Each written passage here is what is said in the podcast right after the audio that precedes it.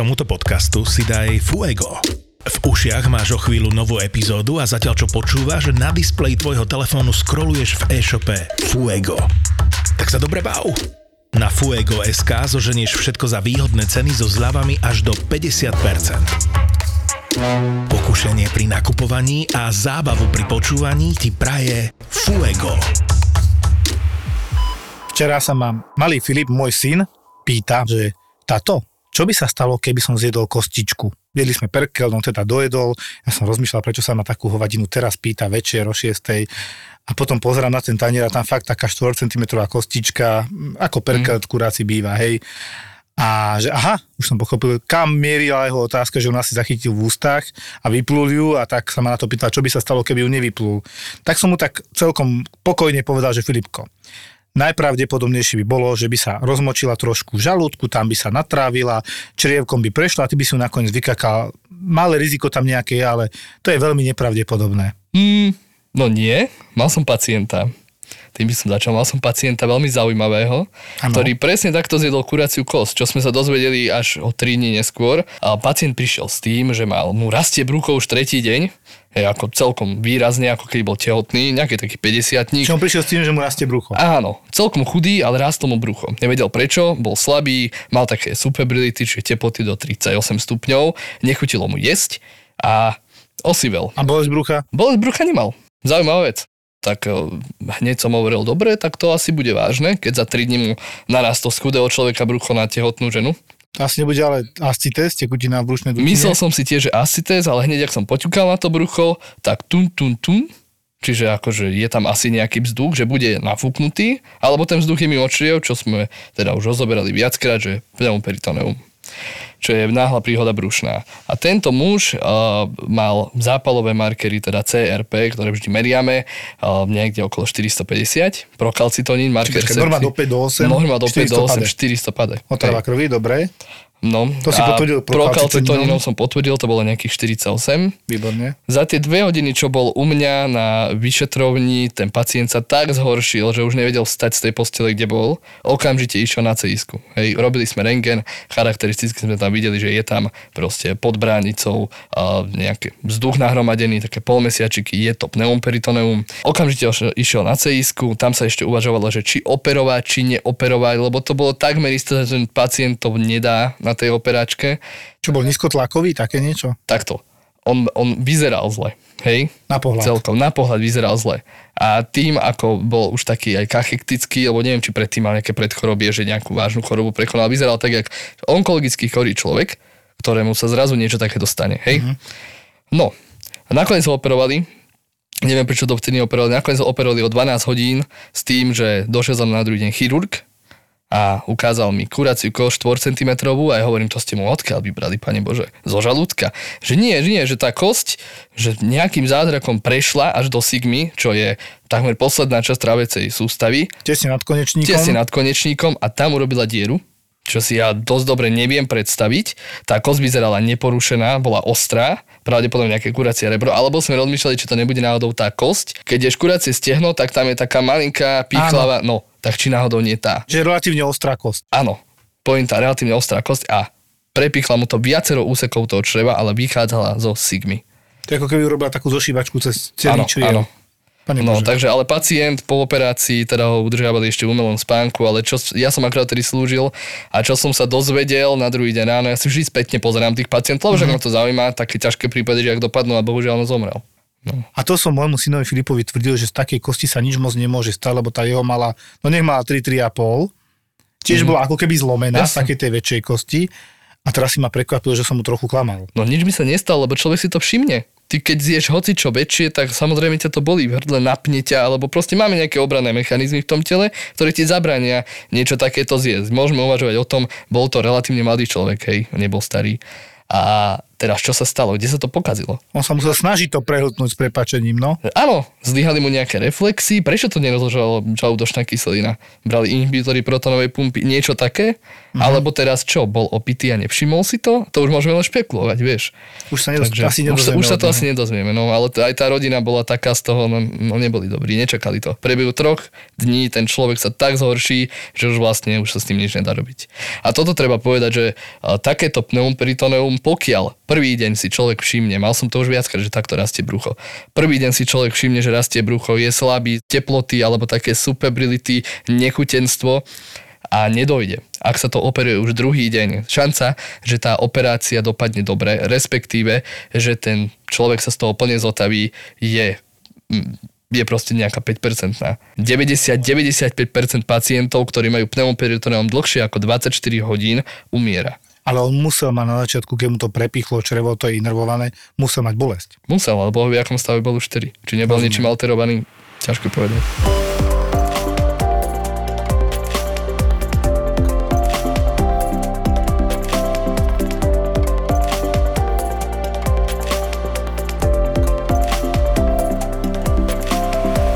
Ahoj, Luky. Ahoj, Jožko. Ahoj, Jožko. Ahoj, Jožko. Ahojte. Dneska sme tu dva Jožkovia. Jožko je lekár, Jožko Sipeč, pracujúci doktor na internom oddelení v Galante u nás. Som rád, že si došiel. Taký ďalší malý house.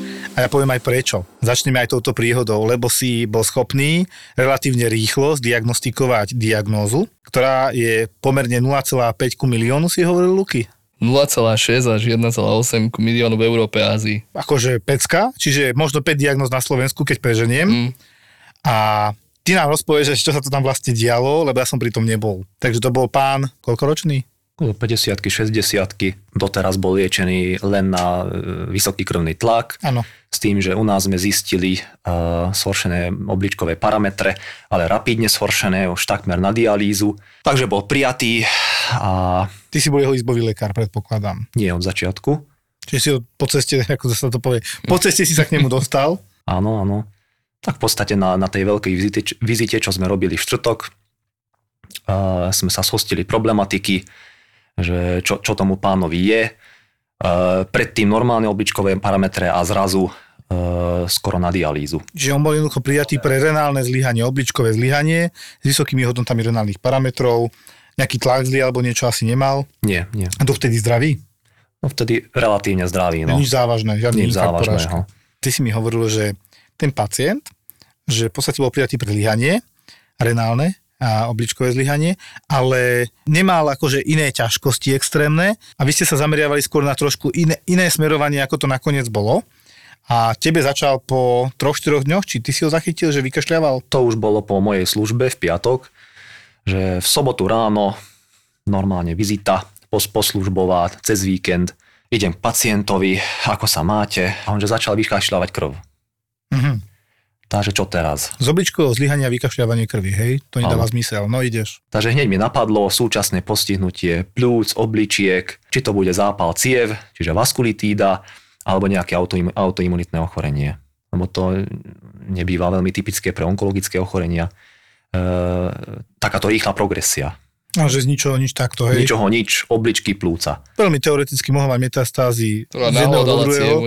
Áno, ale zase to renálne zlyhanie by takto progredovalo, je divné.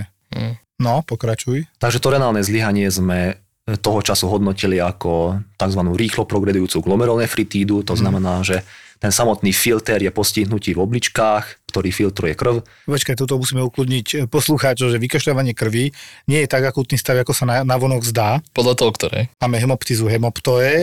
Jožko, ty si videl, bola to hemoptíza, ale hemoptója, povedz nám rozdiel. Bola to hemoptíza. Čo to znamená tá hemoptíza? Hemoptíza je vykašľavanie krvi. Menšieho objemu.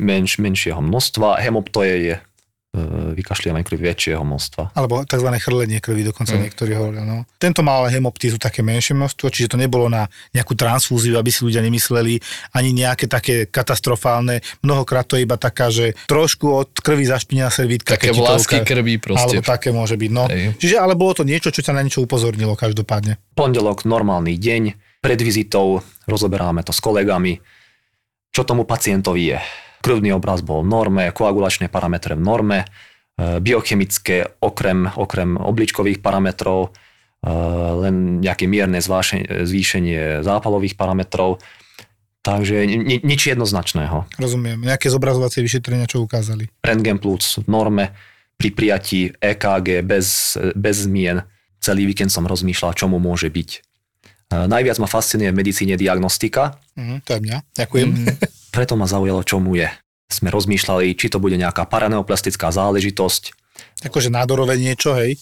Áno, že základná diagnóza bude onkologické ochorenie a že to renálne zlyhanie je len sprevádzajúci fenomén. Dali sme onkomarkery, to sú markery, ktoré sa zvyšujú pri onkologických ochoreniach. Dali sme ich, čakali sme na výsledky, toho času neboli k dispozícii.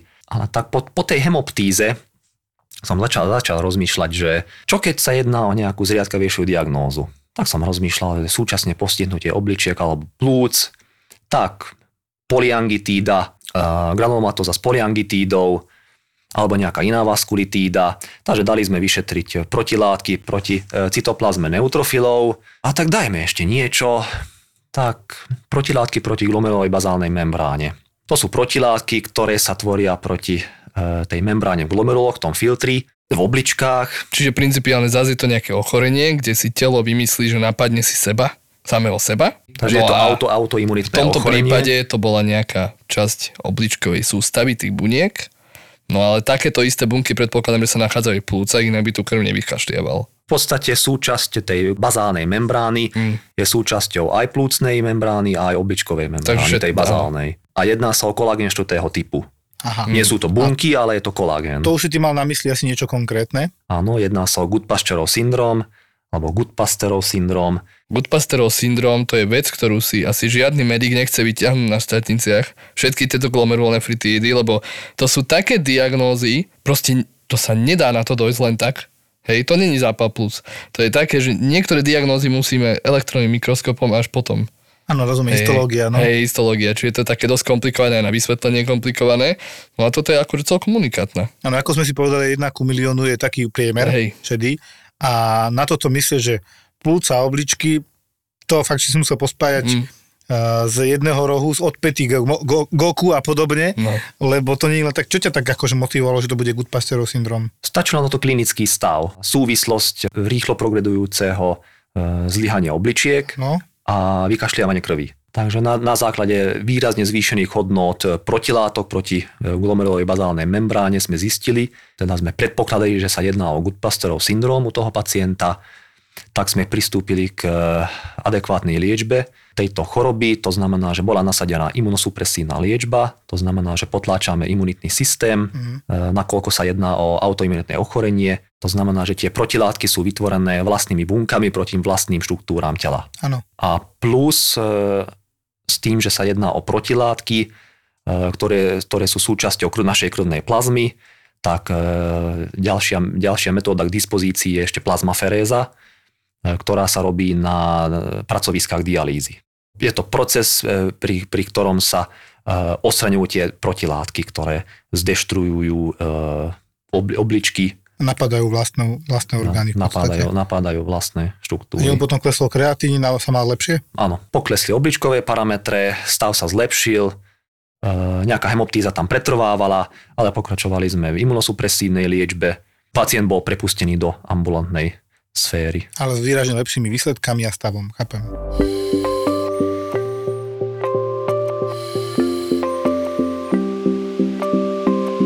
Luky, ty si mal teraz za sebou viacero a dosť ťažkých služieb. Áno. Ale že tam máš také zaujímavé zážitky, to poviem. Si hovoril o tej pani, ktorá reagovala horšie ako dieťa pri vyšetrení a pri ošetrení. Áno. No služby mám ponovom horšie ako keď som nastúpil. Ľudí je veľa, ale chvála Bohu, sú tam aj úsmevnúci ako toto. Mal som takého chlapčeka, asi 5-ročného, došiel z prievode matky, tá matka podotýka má už 3 deti, ktoré jedno už je aj dospelé. Došiel s tým, že si narazil o nejakú poličku hlavu. Tú jednu službu som mal 3 deti po sebe, ktoré došli s tou istou ranou na hlave, tak isto, že narazili do poličky alebo do stola. Samý Harry Potter, hej? Úplne, ale toto bolo niekde vzadu, occipitálne na záhlaví, ale na rentgeni tam nič nebolo, to vždy robíme, samozrejme. A to dieťa bolo ako v poriadku, reagovalo, hneď plakalo, keď sa to stalo, sa vždy pýtame. Tak hovorím, že no tak, ale toto je našitie, treba mu to zašiť. Väčšia rana? Ja neviem, taká asi 3 cm, ale ako dozliala, že krvácala. tak pre istotu zašijeme, jasne, nebudeme to nejako riešiť, aj také husté vlasy mal, taký kučeravý chlapec, takže sme mu to tam aj vyholili. No a ideme do záchrokovne, to je taká miestnosť, ktorú ja mám na boku, kde si robím proste nejaké také výkony. A povedali sme, dobre mamička, tak tu si sadnite s malým a chyťte si ho do náručia, tak aby bolo tvárou k vám. Čiže vlastne si chytilo, obkročmo to dieťa na nej sedelo a ja som prišiel dozadu a vyhodil som mu skalpelom tie vlasy, čo mal okolo tej rany a matka si myslela, že už mu tú ranu režem, tak už sa úplne začala triasť. Ja si myslím, že tam skolabuje. Hej, trojnásobná matka, ktorá to naozaj že horšie znášala ako to dieťa, lebo to neboli, keď to sú iba vlasy. To dieťa bolo kľudné, sestričke, sanitári ho sa snažili nejako ukľudňovať, s ním rozprávali. Matka stále blečia. No hovorím, dobre, tak teraz mu to opicháme. Pri deťoch, ja keď neumrtvujem normálnymi ihlami, ale takými inzulínkami, myslím, že každý vie, čo to je. Taká úplne mini ihlička, nejdem ani cez kožu, ale po okraji tej rany, aby som nemusel robiť novú dieru do tela, aby to tak nebolelo. Čiže fakt, že minimálne mu to opichám, no ale v tejto poleju som mu nechcel, lebo keď sa náhodou pohne, tak píchne moc hlboko. Tak som zavolal aj sanitárov, že chlapci, poďte mi pomôcť, a povedal som mamičke, že vy mu budete držať nohy. Sanitári mu držali ruky a hlavičku. Hej, tak za krk zozadu. No a dieťa úplne pokojné, poslúchalo, super, tak som chytil. Som aj nekričalo, neplakalo? Nie, vtedy bol ešte úplne kľudný. Tak som zobral ihlu a pichol som mu to tú cez tú ranu a pomaličky som mu to tam začal napúšťať. Matka začala kričať, ona prvá, no to bol taký hysterický plač. Lebo ona to vlastne videla, hej? A ona, ja neviem, či toto ešte nezažila, niečo takéto, ale videla to asi prvýkrát a takto zareagovala tak trošku skrátovo z môjho pohľadu. Len podávanie mezokainu sa stále bavíme, hej? Stále sa bavíme o umrtvovaní, hej? Najtiešou ihlou, ako máme, najmenšou striekačkou, ako máme. To dieťa bolo kľudné, započulo, ako kričí matka, tak iba začalo, že mami, hej? Klasika. A hovorím, že buďte ticho, prosím vás, lebo že proste dieťa bude plakať, bude sa mi hýbať. A ona na to, aby bola ticho, tá dieťa mala na sebe tepláky, ona mu kusla do lítka. Pritom ako kričala, ona kričala ex filmu, naozaj, pritom vykýkala jeho meno, nejaký Maťko. Ja som mu to umrtvil, to dieťa začalo plakať následkom toho, ako mu matka kusla do lítka. A dobre, nechali sme to tak, hej, ja to ako nebudem riešiť, je to ich vec. To dieťa sa mi nehýbalo, chvála Bohu, ani preto, ja som to mal zašité asi za minútu. No a potom som ako videl na tej matke, že tak je to blbé, že sa aj dosť tak hanbí, hej, pred nami. Hej, ale no tak taká úsmevná záležitosť. Máme zažitok všetci, čo tam boli, myslím si. Aj spotený si musel odtiaľ výjsť. Hrozne.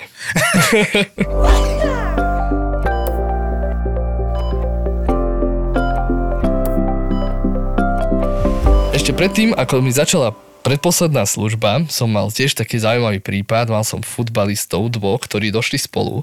Nevedel som najprv, ktorý je pacient a ktorý je doprovod, ale tak ten, ktorý krýval, tak mi doplo. A pýtam sa, čo sa stalo? Obidva boli 18-roční, hej, čiže už nemuseli mať sprievod rodiča a oni povedali, že on kopol do steny. Hovorím, do steny, vy ste futbalisti, že ak je možno, že ste kopli do steny. No, že oni, ak išli do šatne, tak on zakopol tam. Čiže paradoxne nie na ihrisku, ale išli do šatne a kopol do steny. Uh-huh. A hovorím, že a kde vás to bolí? Že druhý a tretí prst na ľavej dolnej končetine, tak dajte dole ponožku, podrel som sa. Druhý a tretí prst, to znamená za palcom hneď ten prst, ano. A potom ďalší. Áno, asi sa to na nohe nebolo ukazovák. Neviem. Ten druhý a tretí, no. Keď ho niekto ešte zdvihnú, tak je macher, dobre. No ale tuto som naozaj, že rentgen nepotreboval, lebo to bolo, že jeden prst sa pozeral do Ameriky, druhý prst sa pozeral do Afriky. Niečo takéto. A hovorím, že no dobre, že však máte 18, ja vám to ako nebudem ani nejako umrtvovať, to je sekundová záležitosť, ja vám to napravím. Samozrejme, že som ho predtým ešte poslal na ten rentgen, musíme tak postupovať, ale bolo mi jasné, že je to vyklbané. Išli sme do zákrokovne a ten jeho doprovod, kamarát, strašne sa angažoval, že viete, my takéto máme bežne, že ja by som to strašne rád videl, jak to napravujete, aby sme to potom už vedeli aj my. Aby sme nemuseli dojsť. Takže futbalisti to vraj mávajú bežne. Ale že jasne, není problém, ja sa rád ukážem, poďte so mnou do zákrokovne, môžete si to pozrieť. No tak som tlakol k nemu, dali sme na stôl tú nohu. To sa vlastne napravuje tak, že iba chytím posledný článok prsta a silno potiahnem, hej, kým to nepraskne. To je nové počuteľné a je citeľné prasknutie toho jak to článku, skočí, hej. Jak to skočí na miesto. A ono, áno, je to nepríjemné, ale je to naozaj sekundová záležitosť. To nemá zmysel nejakým spôsobom umrtvovať, keby naozaj že veľmi citlivý ten človek, ja mu to umrtvím, ale v tomto prípade hovorím, sportovec. Chlapci, vydržali ste aj horšie, videl som jazvy po nohách. Takže... Ale hlavne ja neznášam, keď niekto povie, že umrtviť a napríklad máš presne jeden steh alebo jednu bolesť, alebo trikrát do neho pichneš 3 bolesti. Áno, takže som mu to potiahol. ten kamarát zrazu taký nejakú grimasu na mňa dal, ten jeho doprovod. A on že dobre, že jeden už máme. Kamarát iba tak prikývol a už tak menil farbu, že žlté, zelené a tak. A hovorím, že v poriadku, že jasne, že v poriadku. Hovorím, sadnite si, nie, že mi tu odpadnete. A ten, komu som to napravoval, ten bol úplne v pohode. Ten ani necekol. Mm-hmm. No, tak som dal ten druhý prst a jak som potiahol, ten kamarát jeho naplo. On mi vybehol z tej zákrokovne s plnými ústami, no viete čoho? Hľadal záchod, nakoniec našiel koš niekde v čakárni. takže takto nejak to dopadlo, no a to sú veci, na ktoré sa nezabúda. Myslím, že ani on, ani jeho kamarát na to nezabudnú. Ani upratovačka. No ale a hovorím, tie prsty potom voľci vyzerali super, hneď sa dal s nimi hýbať a niekedy to takto dopadá, že fakt horšie to berie ten sprievod. Tomu človeku, ktorý dojde ku mne alebo k tebe, Jožko, jemu ide o zdravie a on je, myslím si, že v danej situácii schopný podstúpiť čokoľvek, len im bolo lepšie, ano. Ale tá tretia osoba, ktorá sa na to pozerá, niečo, čo my robíme, viem si predstaviť, že keby niekto videl cievkovanie alebo niečo takéto, tak mu to príde sakra drastické, že my to robíme zaživa. Ale my to robíme presne preto zaživa, aby sme náhodou tým niečím nevyrobili ďalšiu komplikáciu. Veď ja sa napríklad strašne bojím zašívať deti, pritom jak im pichá mezokain. Dieťa v živote nemalo mezokain na umrtvenie, prvýkrát ho dostane, čo keď dostane alergickú reakciu. Rozumiem, aké je to lokálne, hej. Nedávno som mal prípad, že som mal tiež takto dieťa, ktoré som teda zašíval, no a tiež malo ranu niekde vzadu occipitálne a bolo trošku... Čiže pri krku, no? Pri krku, čiže bolo na brúšku, keď som ho zašíval a to už bolo ako nejaké väčšie 7-8 ročné a tiež som pichol prvýkrát mezokain a normálne pery opuchnuté, tvár opuchnutá. No, chvála Bohu, to bolo akože v nočnej, takže hneď išlo na detskú APS-ku a povedal som, že podáme my tu hydrokortizón, alebo že oni, lebo to dieťa ako dobre dýchalo, ono malo XY alergii, to bolo také, že taký atopický typ by som asi povedal toho dieťaťa, čiže má sklon nejaký k tým alergiám, atopik, áno, má sklon k alergiám, exémom, no a teda nakoniec to vyriešilo, takže tam doktorka podala hydrokortizón, išli domov, ešte sa mi prišli ukázať pre papiere, lebo to sme tak urgentnejšie riešili, ale hovorím, toto sa môže stať. My pacienti vydržia, ja im vždy poviem, ako to boli, aspoň približne.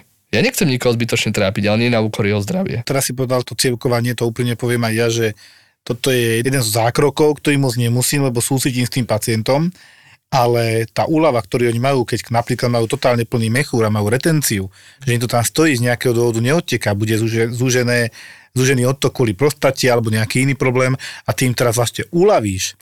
A on ti za 20-30 minút, keď mu len pol litra odteče frakcionovaným spôsobom, povie, že Ježišmaria, ďakujeme, to oveľa lepšie. Toto je to, čo je cieľ, hej. A jasné, že tá chvíľka, to je fakt, že pár desiatok sekúnd, to dlho netrvá, samotné zavedenie tej cievky, tak to je určite nie moc príjemné, ale potom tá úľava asi stojí za to.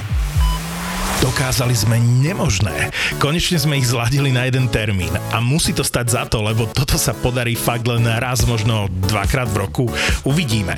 Chalani z podcastu Choď do sa predstavia naživo. Cestovatelia Martin Navrátil s Peťom Hliničonom z Travelistanu a Pali Bruchala naživo v pondelok 6. februára v hoteli Kolor v Bratislave. Vstupenky zoženieš na zapotur.sk. Vidíme sa. Jožko, tvoj nejaký prípad, ktorý ti utkvel v hlave, taký zaujímavý ako Goodpastureov syndróm, niečo ďalšie máš v balíku? Mal som jedného mladého chlapca, 25-ročného, bol privezený záchrankou s tým, že nevedia, čo mu je. Bola tam ľahká porucha vedomia na úrovni spavosti či somnolencie.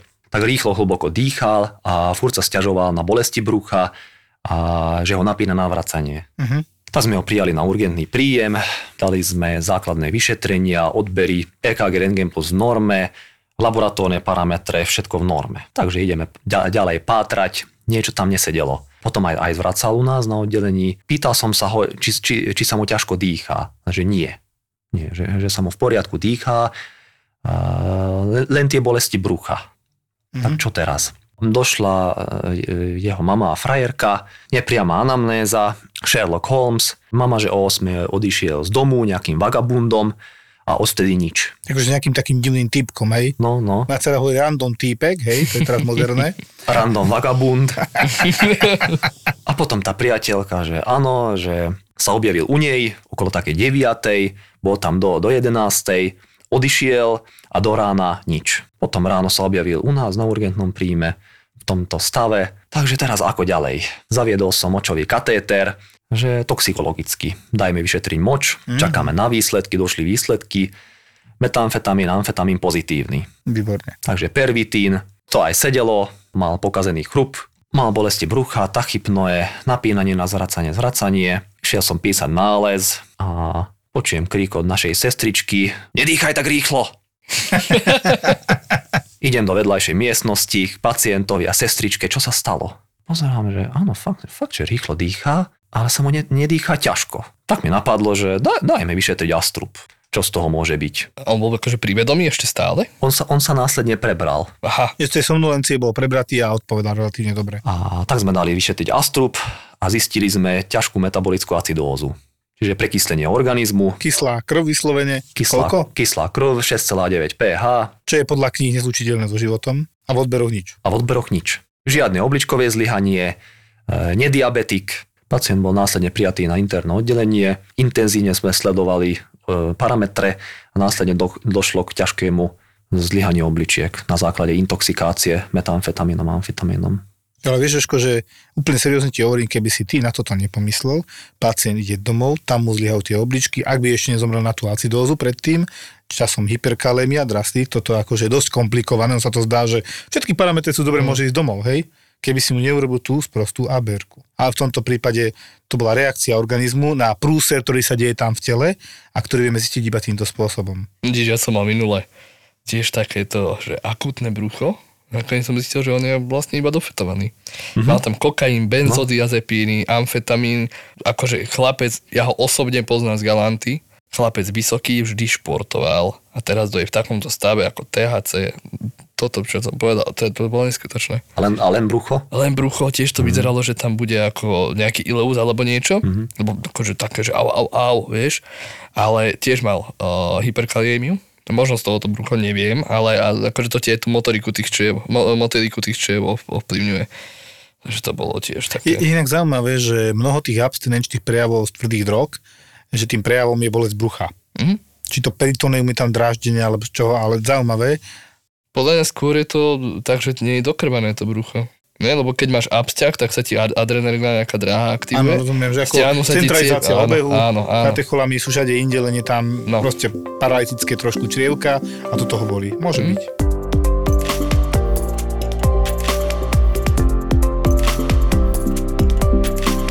Taká poloúsmevná, ale celkom vážna vec, ktorá sa udiala nedávno, bolo, že doniesla mi sanitka, že hypertenzia. To ja vždycky tak, že dúfam, že má aspoň 200 na 100, lebo keď mi donesú zase 150 na 80, tak neviem, čo odo mňa chcú. Tak došli, že v úvode mal 240 na 80. Som tak spozornil, že to je ako celkom dosť. Taký starší pán z domova dôchodcu, 39 na ročník. Áno, polymorbidnejší, takže viacej ochorení mal, tam evidovaných. Ale teda anamnéza bola, že vysoký tlak. Tak som tak ako si pošomral ešte, že no väčšinou takto náhle vzniknutý tlak, to je nejaká porážka. Že porážku nemôže mať. Vyšetrili sme ho, nevyzerá. Dobre, ale tak som niekedy taký nedôveryhodný voči niektorým tým kolegom z záchranky, tak som si dovolil si ho vyšetriť, než ho preberiem akože interne. A tak som šiel za ním a také úplne jednoduché vyšetrenie, že zdvihnite obidve horné končatiny. Tetko bol taký starší, ale rozumel, čo sa ho pýtam, tak išiel zdvihnúť a zdvihol asi tak, že ľavou rukou si chytil tú pravú, ktorú zdvihnúť nevedel a zdvihol obidve takto pred seba. A že ne, toto ne. A on proste tú pravú zdvihnúť nevedel, ale teda keď som mu dal povedať zdvihnúť obidve, tak si tú jednu nefunkčnú, čerstvo nefunkčnú zdvihol. Hej. A bolo vyriešené. A že aha, tak som tak vyčítavo pozrel na tých záchranárov, že ten pán má porážku. A tak trošku som im to vytkol a tak dobre však. Doviezli, to bolo podstatné. Tak som si ho prebral, napriek tomu volal som medzi tým neurologa, že ho posielam na CTčko, že je tam novo vzniknutá paréza, takže chabá, tá pravá horná končatina. Potom som cítil, že aj dolná končatina. Detko sa napriek všetkému stále usmieval, on bol taký strašne sympatický. On bol extrémne zlatý. Extrémne, áno. A ja som ešte potom za ním išiel, keď tam už bola neurologička, ako sa pozrie, že čo ešte na ňom ona nájde. A ešte som pozeral, že či má kutík, nemá kutík, sme tak špekulovali trošku s tou neurologičkou. A ja som si všimol, že má tie ústočka, nie že usmiaté, ale taký ten opačný smajlík, hej, ako smutný, hej. A som tak ukazoval ten polkruh neurologičke, že pozri, jak má tie ústa takto. Jak som to ja ukázal, on s tou jednou chabou rukou a s druhou začal ako keby dirigovať a usmievať sa na tom, že ja tam dirigujem. A ja že hovorím, bože, on je taký zlatý a toto sa mu stane. On ako nebola to jeho prvá mozgová príhoda, ale táto bola teda nová. To CTčko našťastie bolo ešte negatívne v zmysle porážky v tomto smere. On tam mal nejaké staršie príhody na mozgu a táto bola evidentne čerstvá, lebo tá sa nepreukázala a prejav už bol. To znamená, že tá porážka bola relatívne čerstvá, možno do 6 do 8 hodín, hej. Takže on bol prijatý normálne na neurologickú isku a riešený a dúfam, že so šťastným koncom ten tlak mu potom zliezol na niekých 180 a som hneď podával nejaký CA blokátor alebo niečo, možno aj Brantil, už si nepamätám. Ale podstatné pre mňa bolo teda, že napriek tomu, že sa na to neprišlo úplne hneď z tej záchranky, sme na to došli relatívne rýchlo na urgente a pravdepodobne, a môj názor je, že aj keby sa na to s prepáčením neprišlo, v tomto prípade by sa mu nejak neublížilo, on bola tak viac menej ležiaci. Akurát, že toto bola, ak si dobre pamätám, pravá končatina, tak dúfam, že bol ľavák. Pri nedokrvení mozgu kvôli ischémii, to znamená nejaká cieva, je tam buď zúžená alebo úplne upchatá a tým pádom tam vzniká ložisko v tom mozgu, ktoré nefunguje. A najčastejším prejavom tej porážky, to sme už viackrát hovorili, je slabosť tej jednej končatiny, aj dolnej, aj hornej, najčastejšie. A kútik je poklesnutý na opačnej strane, nie je to len kútik, ak si mnohí myslia, keď je iba kútik a ešte nebodaj aj očko, tak je to väčšinou belová obrna, ofúknutie, porušený tvárový nerv a takto to vyzerá. Ale keď máte do toho aj slabosť z jednej strany končatín, tak s týmto utekať a okamžite, prosím vás, nečakať, to si hovoríme stále dokola. Náhla cievná mozgová príhoda je preto náhla a pre mňa najnáhlejšia v tomto smere, lebo mozog a nervový systém sa poškodí najrýchlejšie. Nešpekulovať, nečakať, keď je to novozitená vec, okamžite sanitka. Toto nikto vám nikdy nevytkne, že ste zavolali a toto tam bolo. Dokonca ju zoberú, aj keď to je prechodné, lebo to je ešte ten predstupeň, keď napriek tomu, že tam chvíľku toto bolo a potom to zmizlo. To myslíš v mysle tranzitorného ischemického ataku? Tak, prechodná mozgová ischémia, nedokorenosť, ktorá je ale takým alarmujúcim, to je taký predstupeň tej porážky, aj s tým vás zoberú na tú neurológiu, s tým oni nemajú problém, lebo vedia, že keď vás dobre zaliečia, zistia, kde je problém, tak sa vyhneme tej definitívnej porážke. To je ten náš cieľ, aby ste sa k tomu nedopracovali. A preto nedávno, keď som tam mal tú pani, kde pôvodne prišiel syn na vyšetrenie pre arytmiu, fibriláciu predsieni. Áno. To bolo tiež celkom zlaté, pamätáš si to? To bolo super. Ja sa ho pýtam, že mladý chalan, športovec, priznal nejaké Red Bulli kávy, ale nie v takom množstve, ktoré by ma štvalo, že tohoto má, ale potom začal. Aj brat má tú arytmiu, aj mamina má tú arytmiu. Koľko vás je? Že ja ešte mám dvoch bratov, tí nemajú. A mamina je kde? Vonku, zavolajte mi ju. Lebo mi tam ešte chvíľku tvrdil, že ona mala aj tú komorovú, ktorá teda komorovú zažiješ raz, dva razy za život, viacej nie, a keď máš šťastie, že tú komorovú zažiješ v zdravotníckom zariadení, inak nemáš šancu, tak. Podľa mňa, alebo je v poruke defibrilátora v obchodnom centre, presne tak. Takže nepredpokladal som, že ona prežila práve tú komorovú, lebo aj mamina, no chalan mal 20 rokov, to bol nejaký zubár. Hej. A bol celkom akože v obraze a tá mamina to tak bagatelizovala, že chodí ku kardiologu, tak čo? Koľko máte rokov? 61. No, za chvíľku budete mať 65, skočíte nám do takzvaného čas z vás skóre o stupeň vyššie a už budete potrebovať lieky na riedenie krvi ako prevenciu porážky. Tak on sa tak zarazila, že čo? A hovorím, nič, tuto mladý muž, bude mať za chvíľku internú skúšku, vám to potom vysvetlí, ako to je. Vy len prosím vás, chodte na pravidelné kontroly ku tomu kardiologovi, lebo on o tom to určite tiež vie, on vám ju potom nasadí, pretože vy teraz ste žena, zatiaľ mala takú, že hranične možno hypertenziu, čo viem, ale ako náhle skočí na ten 65. rok, dostane ďalší bodík a už má 2 body a už splňa kritériá na riedenie krvi s vyšším rizikom, že dostane porážku pri tej arytmii, pri fibrilácii predsieni, čo našim cieľom je predísť tomu ochoreniu, kvôli tomu sa riedi tá krv. A ja som to už viackrát hovoril, že tá fibrilácia predsieni, moja inak obľúbená diagnóza, je, že ako keď trasieš tým srdiečkom, lebo tie predsieni sa len trasú vyslovene, tak čo sa stane s mliečkom, ktoré len tak trasie? No vznikli tam taká gučka hore, dole a možno aj 5 gučiek, to je jedno. Keď tá gučka, respektíve zrazenina, vystrelí potom, tak prvá cesta a najčastejšia cesta je bohužiaľ centrálna nervová sústava, to znamená mozog. A to nechceme, to je taký dosť dôležitý orgán v našom tele. Takže preto ten mozog z môjho pohľadu a tá porážka, on ťa to nezlikviduje, ty neumreš. Ale tak ťa to paralizuje, že sa cítiš ako polomrtvala a toto je jeden z najhorších pocitov, ktorý ja osobne dúfam, že nikdy nezažijem. Tiež.